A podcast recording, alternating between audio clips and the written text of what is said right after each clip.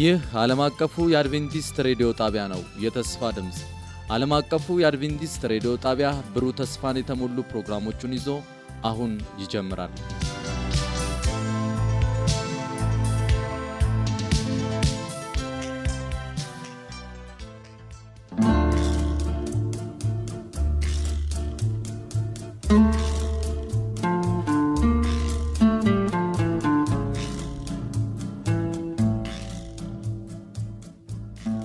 እንደምን ሰነበታችሁ ውድ አድማጮቻችን። ይህ ዓለም አቀፉ የአድቬንቲስት ሬዲዮ የአማርኛ ቋንቋ ስርጭታችን ነው።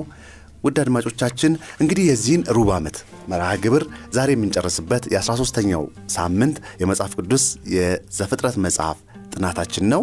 ዛሬ እንግዲህ አብረውን የሚያጠኑን ላስተዋውቃችሁና ቀጥታ ወደ ጥናታችን ከመግባታችን በፊት ጸሎት እናደርጋለን። እህቴ ትትና እንዲሁም ወንድሜ ቴድሮስ፣ በቴክኒክ ቁጥጥሩ ደግሞ ወንድማችን ኢራና አብሮን የሚቆይ ይሆናል። እኔም አብሬያችሁ የምቆየው ወንድማችሁ ሙሉነህ ሲሆን እግዚአብሔር በመንፈሱ እንዲቆጣጠር የዛሬውን ፕሮግራም ወንድማችን ቴድሮስ በጸሎት ያስጀምራለን። እንጸልይ። ቅዱስና ዘላለማዊ ሆንክ ቸርና ሩሩ ፈቃር አባት እናመሰግነዋለን። ቃልህን እንድናጠና በፊትህ እንድንቀርብ ይህንን ጊዜ ስለሰጠህን ተመስገን። እዚህ በስቱዲዮ ያለነውንና በየቤታቸው የእግዚአብሔርን ቃል ከእኛ ጋር የሚያጠኑትን ወገኖች በያለንበት ባርከን፣ ጊዜያችንን ሁሉ ባርክ። በኢየሱስ ክርስቶስ ስም አሜን። ውድ አድማጮቻችን እንግዲህ የዛሬው ጥናታችን ከ47 ጀምሮ እስከ መጨረሻው 46ን ይጀምራል እስከ 50 ድረስ የምናጠናበት ይሆናል። በዚህ ውስጥ የዘፍጥረት መጽሐፍ 47 ቁጥር 27 ላይ እንደዚህ ይላል። በዚህ ጊዜ እስራኤላውያን በግብፅ አገር በጌሴም ይኖሩ ነበር። በዚያም ሀብት ንብረት አፈሩ፣ ቁጥራቸውም እጅግ እየበዛ ይሄድ ጀመር ይላል። የዘፍጥረት መጽሐፍ የያዕቆብንና የዮሴፍን የመጨረሻ አብሮነት ዓመታት እዛው ይጠቀልላል። ያዕቆብ ወይም እስራኤል የተባለው ኑሮውን በግብፅ ለማድረግ ከነአንን ትቶ ወደ ግብፅ እንዳመራና እዛ እንደሚሞትም እናያለን። ዘፍጥረት 49ን በምንሄድበት ጊዜ ምንም እንኳ ቤተሰቡ ኑሮውን በግብፅ ለማድረግ በአገሪቱ ምድር ቢሰፍርም የተስፋይቱን ምናባዊ ምድር ምናባዊ ስዕል ግን አሁንም በውስጣቸው እናያለን። ያን ተስፋ እንዳልተው እናያለን። እንግዲህ ዛሬ በእነዚህ ርዕሶች ላይ እያነሳን እንወያያለን። ወደ ትትና ሊድና ትትና በዘፍጥረት 46 ላይ ያዕቆብ ከነአንን ለቆ የሚሄዱ አንደምታ ምንድን ነው? እንግዲህ በዚህ ክፍል የምንመለከተው ከባለፈው ሰንበት ትምህርት ጋር ብናገናኘው እንግዲህ ዮሴፍ ራሱን ለወንድሞቹ ገለጠ። ከዛ መልእክተኞችን ላከ አባቱን ይዘው እንዲመጡ ማለት ነው እና ሰረገላ ይዘውት የሚመጡበት ብዙ ነገሮችን ልኮለት እንዲሄድ ሆኖ ነበርና ያንን ወሬ በሰማ ጊዜ በጣም ነው የተደሰተው። ምክንያቱም አንደኛ እንግዲህ ረሃብ ነው ያለው አጠገብ እንዲጨነቁ አድርጓቸው ነበረ ረሃቡ። ከዛ ደግሞ ከረሃቡ ሌላ የሰማው በጣም ዜና ትልቅ ነገር ነው። ምክንያቱም ልጄ ሞቷል ብሎ ነበር የሚያስፈው ዮሴፍ እና እሱን በህይወት እንዳለ ሲሰማ ሁሉን ነገር ትቶ ለመሄድ እሱን ለማየት በጣም ደስተኛ ሆኖ ብዙ ተስፋ እያደረገ ነበር ጉዞውን ለመጀመር ሲነሳ የምንመለከተው ማለት ነው። ነገር ግን ይሄ የሚገርመው ልክ አብርሃም አባቱን ከአባቱ ከዘመዶቹ ለቆ እንደወጣ አይነት ጉዞ ነበረ እሱም ምናልባት አብርሃም ወደ ተስፋይቱ ምድር ነበረ ጉዞ። ይሄ ግን ከተስፋይቱ ምድር እንግዲህ ለጊዜውም ቢሆን በረሃብ ምክንያት እዛ እንዳይሞቱ ባለፈው ሳምንትም እንዳየ ነው እግዚአብሔር ቅሬታ ሊያስቀርላቸው ስለፈለገ የሚሰደዱበት ለጊዜው የሚቆዩበትን ቦታ እንዳዘጋጀላቸው ነው የምናየውና ለዛ ማረጋገጫ እንዲሆነው እግዚአብሔር ደግሞ መልእክት ሲሰጠው እንመለከታለን። በዚሁ በምዕራፍ 46 ላይ አሁን እያጠናኑ ባለው መጽሐፍ ቅዱስ በዘፍጥረት ምዕራፍ 46 ቁጥር ሁለት ጀምሮ እንደዚህ ይላል። እግዚአብሔር እንደተገለጠለት እናያለን። ምናል እግዚአብሔርም በሌሊት ራእይ ያዕቆብን ያዕቆብ ብሎ ለእስራኤል ተናገረው። እርሱም እነሆኝ አለ። አለውም የአባቶች አምላክ እግዚአብሔር እኔ ነኝ። ወደ ግብፅ መውረድ አትፍራ፣ በዚያ ትልቅ ሕዝብ አደርግሃለሁና እኔ ወደ ግብፅ አብሬህ እወርዳለሁ፣ ከዚያም ደግሞ እኔ አወጣሃለሁ። ዮሴፍም እጁን በዓይንህ ላይ ያኖራል ብሎ ተናገረና ይሄ በጣም እንግዲህ ያዕቆብ እግዚአብሔርን አልጠየቅም። ገና ይህን ዜናውን ሲሰማ ለመሄድ ተዘጋጅቶ ነበረ። ነገር ግን እግዚአብሔር ደግሞ እንዳይፈራ ምናልባት የተስፋይቱ ምድር ትቼ ሊሄድ ነው ብሎ እንዳይጨነቅ ማረጋገጫ ሲሰጠው እንመለከታለን። አንደኛ አትፍራ፣ አብሬ ሆናለሁ፣ አብሬ ወርዳለሁ፣ ደግሞ መልሰሃለሁ ብሎ እግዚአብሔር ራሱ ተስፋ ሲሰጠው እንመለከታለን እና ከዛ መሄዱ የእግዚአብሔር ራሱ ያዘጋጀው መንገድ እንደሆነ እርግጠኛ ሆኖ እንዲሄድ ያዕቆብ ትልቅ ማረጋገጫ ሲሰጠው እናያለን። ከዛ በኋላ የወረዱትን ሰዎች በምናይበት ጊዜ ቀጥሎ እንግዲህ ያዕቆብ ተነሳ፣ ያለውን ነገር ሁሉ ጫነ። ልጆቹን የልጅ ልጆቹን ያላቸው ንብረት ሁሉ ይዘው ወደ ግብፅ ሲወርዱ እንመለከታል እና የሄዱት ሰዎች ቁጥር ሰባ ነበረ ይላል እና ዮሴፍም የዮሴፍም ልጆች ተጨምሮ እንዳለ የእስራኤል ልጆች ወደ ሰባ ነፍስ እንደሆኑ እንመለከታል እና ያ አንደኛ ምንን ያመላክተናል እግዚአብሔር ይሄንን ለአብርሃም መጀመሪያ የሰጠው ተስፋን ለያዕቆብም ደግሞለት ነበረ። ብዙ ህዝብ አደርግሃለሁ ባርክሃለሁ ብሎት ነበርና ያ የባረከው በረከት በዚህ ተፈጻሚ ሆኖ የምንመለከትበትን ደግሞ እናያለን። እነዛ ሰባ ነፍሶች ሴቶች ሳይቀሩ ተደምረው እንመለከታለን። እግዚአብሔር እንዴት አድርጎ ተስፋውን ለአብርሃም ምንም ልጅ ሳይኖረው ባርክሃለሁ ብዙ ህዝብ አደርግሃለሁ ያለውን ብዙ ርቀት ሳንሄድ በሶስተኛው ትውልድ ላይ ተፈጻሚነቱን ሲያደርግ የምንመለከትበት ክፍልን እናያለን ማለት ነው። እና እግዚአብሔር ሁሌም ተስፋውን ይፈጽማል። እንደገና ደግሞ በምንሄድበት የእሱ መንገድ ከሆነ የሚመራን አብሮን ይሆናል የሚለውን ከያዕቆብ ህይወት የምንማርበትን ያሳየናል ማለት ነው። አሜን። እግዚአብሔር ይባርክሽ። ትልቅ ሀሳብ ነው ያነሳሽው ትትና እንግዲህ እግዚአብሔር እንዳለው በራሱ ጊዜ እንደውም ለአብርሃም ከአራት ትውልድ በኋላ ነው ያለው አይደል? ከአራት ትውልድ በኋላ ከአብርሃም ከይስሐቅ ከያዕቆብ አሁን በዮሴፍ ወደ ግብፅ እንደገቡ እናያለን። እዛም ኑሯቸውን እንዳደረጉ የምናይበትን ታሪክ አንስተናል አሁን። እዛ ከገባ በኋላ ሲገባስ እንዴት አቀባበል ተደረገለት ወንድሜ ቴድሮስ? እንዲሁም ደግሞ በምዕራፍ 47 ላይ የተለያዩ ርዕሶችን ያነሳል። ከነዚህም አንዱ ያዕቆብ ወደ እስራኤል ከገባ ወደ ግብፅ ከተመለሰ በኋላ ወደ ዮሴፍን ካገኘው በኋላ የተከሰቱ ዘገባዎች አሉ ከነዚህ ዘገባዎች ውስጥ እንደውም በጣም የሚገርመው ያዕቆብ የፈርዖንን ቤት ሲባርክም እናያለን። ከነዚህ ዘገባዎች ውስጥ ምን አይነት መንፈሳዊ ትምህርቶችና መንፈሳዊ እውነቶችን ማግኘት እንችላለን? እንግዲህ አሁን እህቴ እንደገለጸችው ያዕቆብ ያው እግዚአብሔር ስለረዳው ወይም እግዚአብሔር ስላረጋገጠለት በህልም በራይም ገለጸለት። ስለዚህ ወደ ግብፅ እንዳትሄድ መሄድን አትፍራ ብሎ አበረታታው ያዕቆብም ተነስቶ ወደ ግብፅ ገባ። ወደ ግብፅ ሲገባ ከገባ በኋላ በጣም ትልቅ አቀባበል ነው የተደረገላቸው እና ዮሴፍ ወደ ፈርዖን ቀርቦ አባቴ እና ወንድሞቼ ከብቶቻቸውም ጭምር ነው የሚለውና ሀብታቸውን ሁሉ ይዘው መጠዋል ብሎ እንደነገረው እንመለከታለን እና ከዛ ፈርዖን ደግሞ አንተ ደስ ያለ ቦታ ወይም መልካም የሆነውን ስፍራ ላይ አስፈራቸው ብሎ ፍቃድ እንደሰጠ እንመለከታለን። ከዛም በኋላ ያዕቆብ ምንድን ያደረገው? ከወንድሞቹ መካከል አምስቶቹን ይዞ በፈርዖን ፊት አምስት ወንድሞቹን እንዳቀረበ እና ስራችሁን በጠየቃችሁ ጊዜ እረኞች ነን በሉ ብሎ እንደነገራቸው ስራቸው እና እዛ ላይ ስናነብ እረኞች በግብፅ ሰዎች ዘንድ ይናቁ ነበር ወይ እንደ ርኩስ ይታዩ ነበር ይላል። አብረው ተቀላቅለው አይኖሩም ነበር እና ስለዚህ ይህ አጋጣሚ ምን ሆነ? ለብቻቸውን አንድ ስፍራ እንዲሰፍሩ ወይም አንድ ቦታ ላይ እንዲሰፍሩ ምክንያት እንደሆነ ይህንን ጉዳይ እንመለከታለን ማለት ነው። እና ይህንን ሆን ብሎ እንዳስጠናውና እንዳስጠናቸውና ያንን ለፈርዖን እንደነገሩት ፈርዖንም ደግሞ የተለየ ስፍራ ላይ እንዲሰፍሩ እንዳደረገ ከዛ ሁለተኛ በሁለተኛ ደረጃ ማንን ያቀረበው? አባቱን ነው አባቱን ወደ ያዕቆብ ወደ ፈርዖን ያዕቆብን ወደ ፈርዖን አቀረበ። እና ዮሴ እንግዲህ በግብፃውያን አምልኮ ስርዓት ንጉስ አንድ ፈርዖን ንጉስ እንደ ካህንም ነው የሚታየው እንደ ሊቀ ካህን ጭምር ነው የሚታየው። እና ግን አሁን ያ ፈርዖን ሳይሆን ያዕቆብን የሚባርከው በተቃራኒው ያዕቆብ ፈርዖንን ሲመርቀው ወይም ሲባርከው እንመለከታለን። ይህ የሚያሳየው ይላል በዚህ በመምሪያችን ላይ ይህ የሚያሳየው የእግዚአብሔር ክህንነት የእግዚአብሔር ክህንነት ቅዱስ ህዝብነት የተመረጠ ህዝብ የንጉሥ ካህን በጴጥሮስ ላይ የምንመለከተው ማዕረግ ማለት ነው። ያ ማዕረግ ከማንኛውም ዓለማዊ ማዕረግ በላይ እንደሆነ እንመለከታለን። ያዕቆብን ስንመለከተው ምስኪን ደሃ ስደተኛ ፈርዖንን ስንመለከተው ሀብታም በጣም ታላቅ የሆነ ንጉስና በሀገሩ ደግሞ እንደ ሊቀ ካህን የሚታይ ግን ያ አይደለም መለኪያው። መለኪያው ከእግዚአብሔር ዘንድ ከእግዚአብሔር ከእውነተኛው አምላክ ጋር ያለን ግንኙነት ነውና ያዕቆብ ከእውነተኛው አምላክ ጋር ያለው ግንኙነት የእሱ አገልጋይ በመሆኑ የእሱ ቅዱስ ህዝብና የተመረጠ ህዝብና ካህን የእግዚአብሔር ካህን ስለሆነ ስልጣኑና ማዕረጉ ከፈርዖን በላይ መሆኑን ፈርዖንን ሲባርከው እንመለከታለን። እና እንግዲህ እግዚአብሔር ከዚህ ከዛ በኋላ ምንም እንኳን በጌሴም ምድር በጣም ተመችቷቸው ከብቶቻቸውን እያረቡ እስራኤላውያን ቁጥራቸውም እየበዛ በሰላም በግብፅ ቢኖሩም አንድ ንግግር ግን በጣም ልናስበው ያስፈልጋል። እንግዳ ሆኜ አለ ያዕቆብ።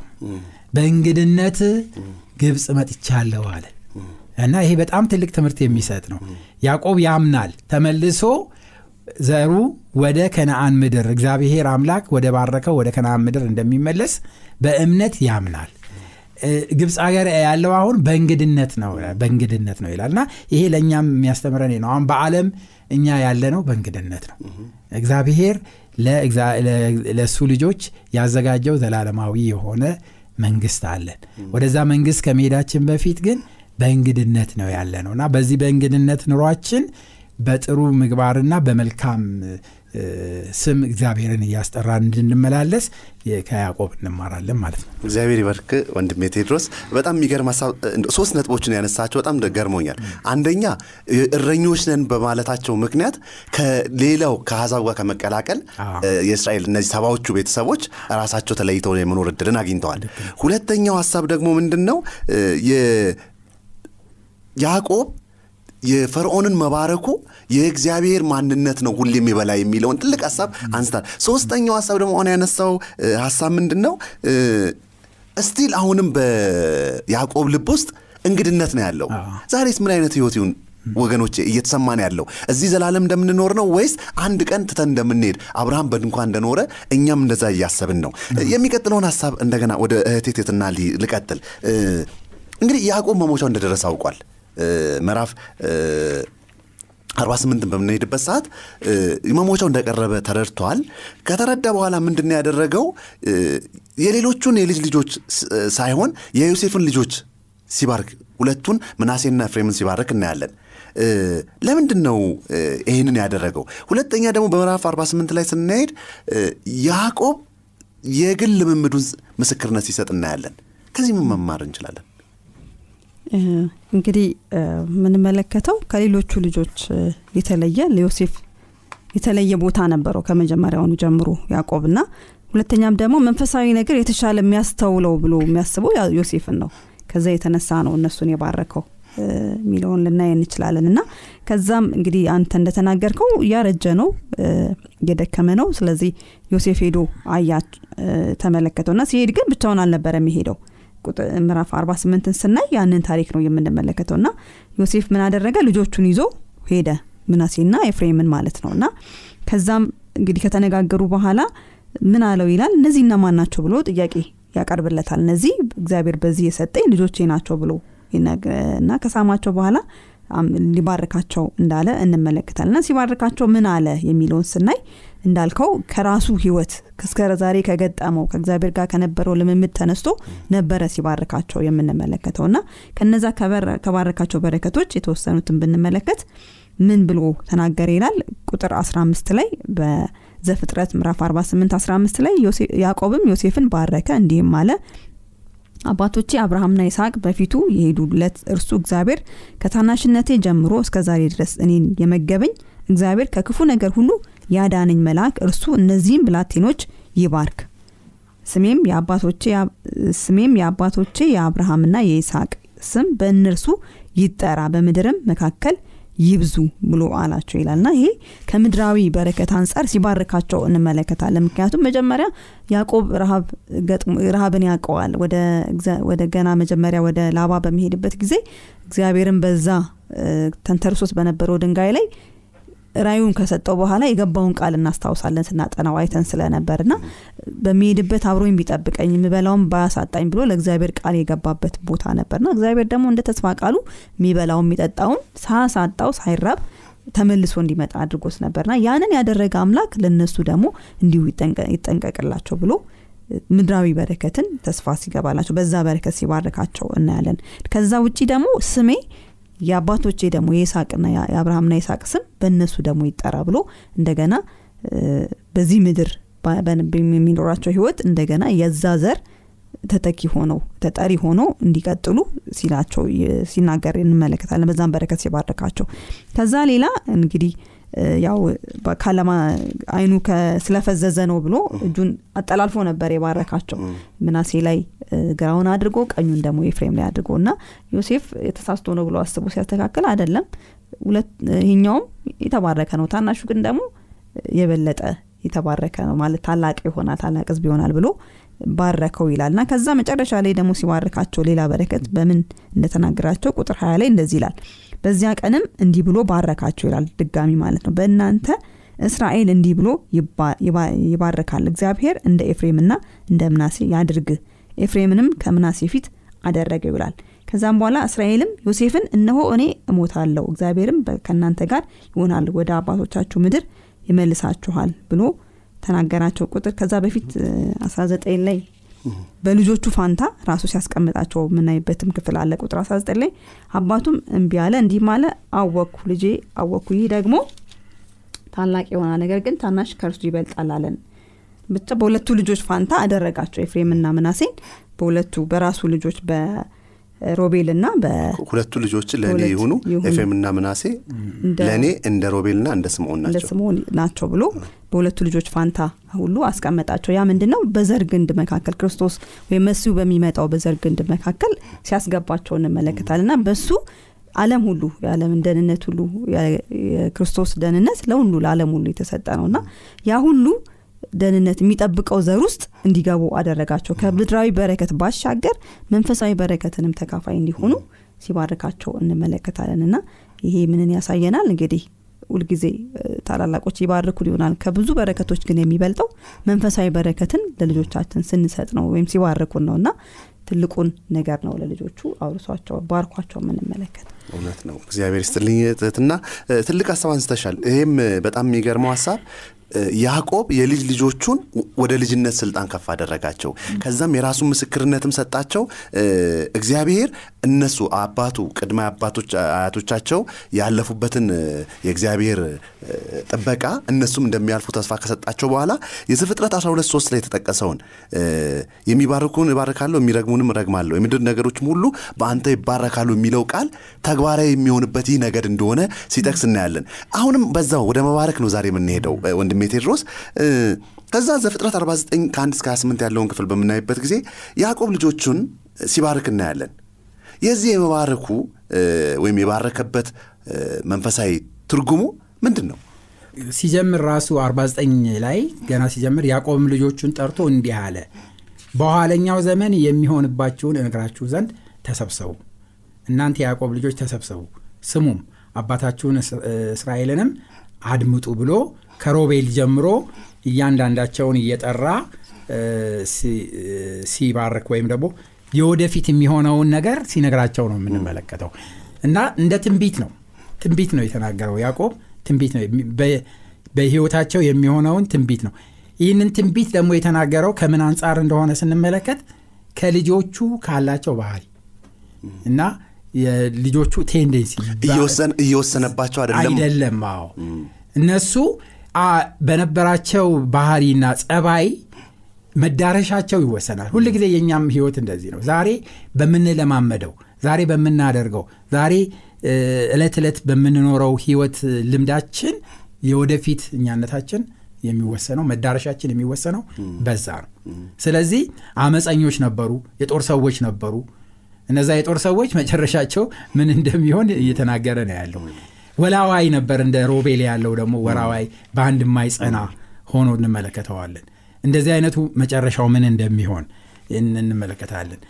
ወደ ይሁዳ ላይ በሚደርስበት ጊዜ ከቁጥር 8 እስከ 12 በአንበሳ እንደ ደቦል እንደ መሰለው ይሁዳን እንመለከታለን። እና ይሁዳ ስንመለከት በታሪክ ውስጥ በጠቅላላ በታሪክ ውስጥ ኃላፊነትን የሚወስድ መስዋዕትነትን የሚወስድ እንደገና ደግሞ ክፉ ነገር ከማድረግ ይልቅ ምህረትን የሚወድ ጸባይና ባህሪ እንዳለው እንመለከታለን ይሁዳ። ስለዚህ ከይሁዳ ዘር የሚወጣ ንጉስ እንደሚወጣ ያ ደግሞ የንጉስ ዳዊትን እና የሰለሞንን የሰላም አምላክ የሰላም ንጉስ ትንቢት በኢሳያስ ምዕራፍ 9 ላይ ያለውን እንደሚመለከት። ያ ደግሞ ኢሳያስ ምዕራፍ 9 ላይ ያለው ደግሞ የክርስቶስን መምጣት ከይሁዳ ነገድ እንደሚሆን ይናገራል። በተለይ በተለይ ቁጥር አስር ላይ እንደዚህ ይላል በትረ መንግስት ከይሁዳ አይጠፋም የገዢም ዘንድ ከእግሮቹ መሃል ገዢ የሆነውን እስኪመጣ ድረስ ገዢ የሆነው እስኪመጣ ድረስ አሕዛብም በመታዘዝም ለእርሱ ይሆናል ብሎ ስለ ይሁዳ ከይሁዳም ስለሚወጣው ይናገራል። እና ይህ የኢየሱስ ክርስቶስን መምጣት የዘላለም መስፍን የሆነው ክርስቶስ እንደሚመጣ ይናገራል። እና ጠቅላላ ጊዜ ካለን ወስደን አድማጮችም ይህ 49ን የእስራኤል ልጆች 12ቱ ነገዶች በረከት ታሪክ ብንመለከት ወደፊት በነገዶቹ ውስጥ የተፈጸመውን ትንቢት ልንመለከት እንችላለን። ከሁሉም በላይ ግን ትኩረት የምንሰጠው የይሁዳ አንበሳ ጌታ ኢየሱስ ክርስቶስ ከዛ ዘር እንደሚወጣ እና ይህ ሁሉ ጦርነት አሁን በዘፍጥረት ውስጥ ያየነው ጠቅላላ ነገር የሚቋጨው የሚጠቀለለው በዚህ ነው እና የእግዚአብሔር ዓላማ ከዚህ እግዚአብሔርን ከመረጠው ትውልድ ውስጥ አዳኝ የሆነው ጌታችን ኢየሱስ ክርስቶስን አምጥቶ በእኛ ምትክ ሞቶ የዘላለም ህይወት እንዲሰጠንና ወደ ዘላለም መንግስት እንዲያመራን ነው። የእሱ ደግሞ ጠላት ሁል ጊዜ በዚህ ነገድ ውስጥ የተፈጠሩት ስደቶች መከራዎች ሞቶች ጦርነቶች እና ከፍታ መውረዶች በሙሉ የተፈጸሙት ያንም መሲህ እንዳይመጣ መንገድ ለመግዛት የሴጣን ውጊያ መሆናቸውን ማወቅ ይኖርበታል። እና ይህንን ጠቅለንን ስናየው የታላቁ ተጋድሎ ሂደት እንደሆነና ግን እግዚአብሔር አሸንፎ ከይሁዳ ነገድ ጌታ ኢየሱስ ክርስቶስ መጥቶ የዘላለም ህይወት ስላገኘን እግዚአብሔር የተመሰገነ ይሁን። አሜን። እውነት ነው። ቴድሮስ በጣም ጥሩ ሀሳብ አስቀምጣል ወንጌላዊ ቴድሮስ። በጣም የሚገርመው ደግሞ አሁን ስታነሳ የገረመኝ ከይሁዳ ነገድ ገዢ አይጠፋም ብሏል። ያ ገዢ ሁሉም ነገስታት የምድር ነገስታት ሁሉ ይሰግዳሉ ብሏል። ያኔ ሁሉም የሚሰግዱበት ጊዜ በኃይል ይመጣል። ልዩነቱ ግን ዛሬ ክርስቶስን ያን የመጣውን ንጉሥ እንዴት ተቀብለነዋል የሚለው ጥያቄ ነው። ያዕቆብ ያኔ ተረዳ። ያ ንጉሥ ከዚህ ከይሁዳ ነገድ እንደሚመጣ ተረዳ። ዛሬስ እኛ ያ የመጣውን እነሱ ይመጣል ነበር ያሉት። እኛ ደግሞ መጥቷል። እሱን እንዴት ነው ዛሬ በኃይል በኋላ ሲነግስ እንገዛለታለን ወይስ ዛሬ በፍቅር ሁላችንም እሱን እያሰብን በፍቅር እንገዛለን የሚለውን ሀሳብ በጣም ማንሳት ወዳለው እንግዲህ የመሲሁን መምጣት በዚህ ካየን ወደ እህቴ ትህትና ልሂድ። ትህትና አሁን እንግዲህ ዘፍጥረትን ጨረስን ምዕራፍ 50 ስንደርስ በጣም ትላልቅ ሀሳቦችን እንደ መደምደሚያ ሀሳብ ማንሳት እንችላለን። ግን እንደው ጠቅለል ስናደረግ ሶስት ሀሳቦችን ማንሳት እንችላለን። እነዚህ ሶስት ሀሳቦች ምንድን ናቸው? ምዕራፍ 50 ላይ ልናያቸው የምንችላቸው?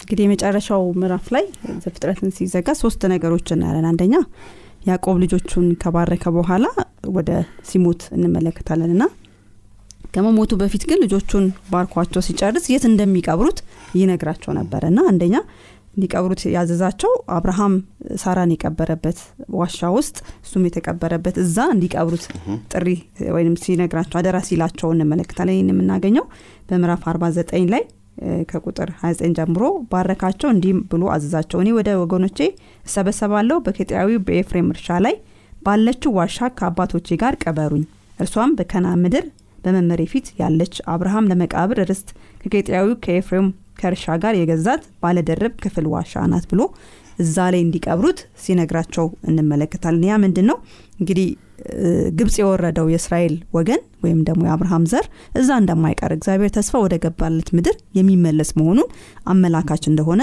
እንመለከታለን። አንደኛው የምናየው ይሄ ነው። ሁለተኛ ደግሞ እንግዲህ አባታቸው ከሞተ በኋላ የዮሴፍ ወንድሞች ተጨነቁ። ምክንያቱም አባታችን በህይወት የለም ከዚህ በኋላ ተነስቶ ሊበቀለን ይችላል ብለው እንደፈሩ እንመለከታልና ያንን መጥተው መልእክት በላኩበት ጊዜ አለቀሰ ይላል ዮሴፍ። እንዴት እንደዚህ ያስባሉ? እስካሁን በዚህ ሁሉ ጊዜ ውስጥ እንደገና አልተቀየረም ብለው ማሰባቸውን አሳዘነው እና ከዛ የተናገራቸው ነገር ምንድን ነው ቁጥር 19 ላይ ምዕራፍ ዘፍጥረት 50 ቁጥር 19 አትፍሩ እኔ በእግዚአብሔር ፋንታ ነኝን?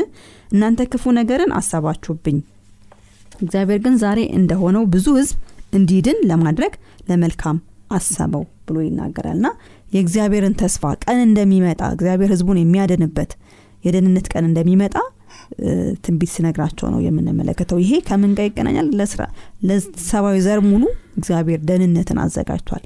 ያ የመዳኛ ቀን ያ በክርስቶስ ይፈጸም የነበረው ተስፋ የሚመጣበትን ቀን አመላካች ነበረና በትክክልም እኛ ምስክር ነን። ክርስቶስ መጥቶ ለዛ ለሰብአዊ ዘር ሁሉ የሚሆነውን መስዋዕትነት እንደከፈለ እንዳዳነን እኛ አይተናል እና በዮሴፍ የተነገረው ትንቢት ለእስራኤል ልጆች ብቻ ሳይሆን ለሰብአዊ ዘር በሙሉ የሚመጣውን ደህንነት የሚያመላክት ነበር እና እነዚህ ሶስቱ ነገሮችን በመጨረሻ አሳይቶን ነው ዘፍጥረት የሚጠናቀቀው ማለት እግዚአብሔር ይባርክሽ።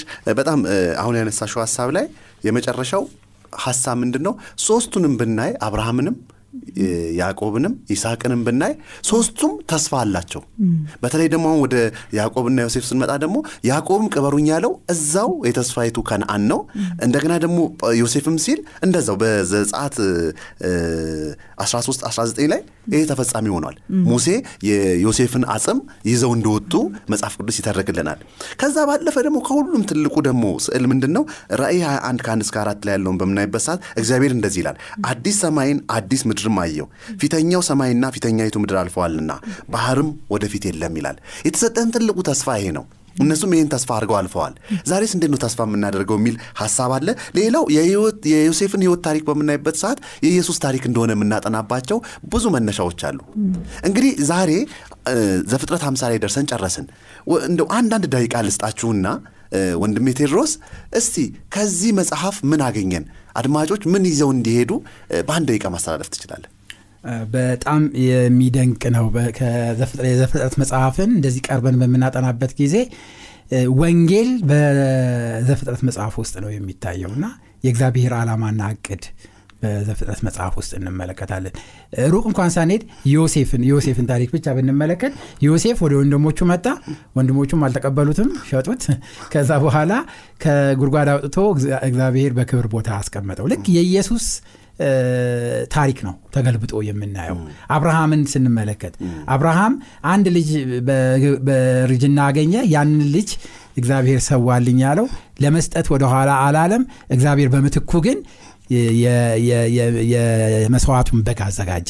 ይሄንም የመስቀሉን ታሪክ ነው የምናየው እና በቃ ጠቅላላ ታሪኮቹን ስንመለከታቸው የክርስቶስ ኢየሱስን የደህንነት ዓላማ የሚያሳዩ ስለሆኑ እጅግ በጣም የሚባርክ መጽሐፍ ሆኖ አግኝቼዋለሁ። እግዚአብሔር ይባርክ። እህቴ እኔ የማየው እንግዲህ ኃጢአት ገባ የኃጢአት መነሻን እናያለን። በተለይ ወደ ሰብአዊ ዘር የመጣበትንና ያን እንደመጣ እግዚአብሔር ራሱ ነው ወንጌሉን ይዞ የቀረበው ማለት ነው። ለሰብአዊ ዘር በሙሉ የምንድንበት መንገድ ራሱ ሰባኪ ሆኖ ከዛ የተሰበከውን ወንጌል ደግሞ በሚታይ ነገሮች እየገለጸ እዚህ ድረስ ዛሬ እስካየነው እስከ ዮሴፍ ታሪክ ድረስ በሚታዩ ነገሮች demonstrate ሲያደርግ ነው የምንመለከተው። ለአብርሃም በልጁ መስዋዕትነት አሳየው። እንደገና ደግሞ አሁን የምናየው በዮሴፍ በተናገራቸው ነገሮች ሁሉ የምናየው ምንድን ነው? እግዚአብሔር ያቀደው እቅድ ለሰብአዊ ዘር በሙሉ ምንም ኃጢአተኛ ቢሆንም በኃጢአት ቢወድቅም ግን ያዘጋጀለት ክብር መጀመሪያ ከወደቀበት ሁሉ የሚበልጥ እንደሚሆን ከዛ የተሻለ ስፍራ እግዚአብሔር እንዳዘጋጀ ይህን ሁሉ ደግሞ በራሱ እንዳደረገ የምናይበት ወንጌል የተሰበከበት መጽሐፍ እንደሆነ ነው የምናየው። አሜን። ውድ አድማጮቻችን እንግዲህ ዘፍጥረትን ጀምሮ ሙሴ ከጻፈ ብዙ ሺህ ዓመታት ሆኖታል። ነገር ግን ዛሬም ለእኛ ይህን የመሰለ ወንጌል ተምረንበታል። እናንተስ ምን ተማራችሁ? ይህን በያላችሁበት እንድትወያዩ ጋብዛለሁኝ። ስለነበረን ቆይታ ስለ ሩብ ዓመቱ በሰላም ማለቅ እግዚአብሔርን እጅግ አድርገን እያመሰገንን ለሚቀጥለው ሩብ ዓመት በአዲስ የመጽሐፍ ቅዱስ ጥናት እስክንገናኝ ድረስ መልካም ጊዜ ላችኋለሁ።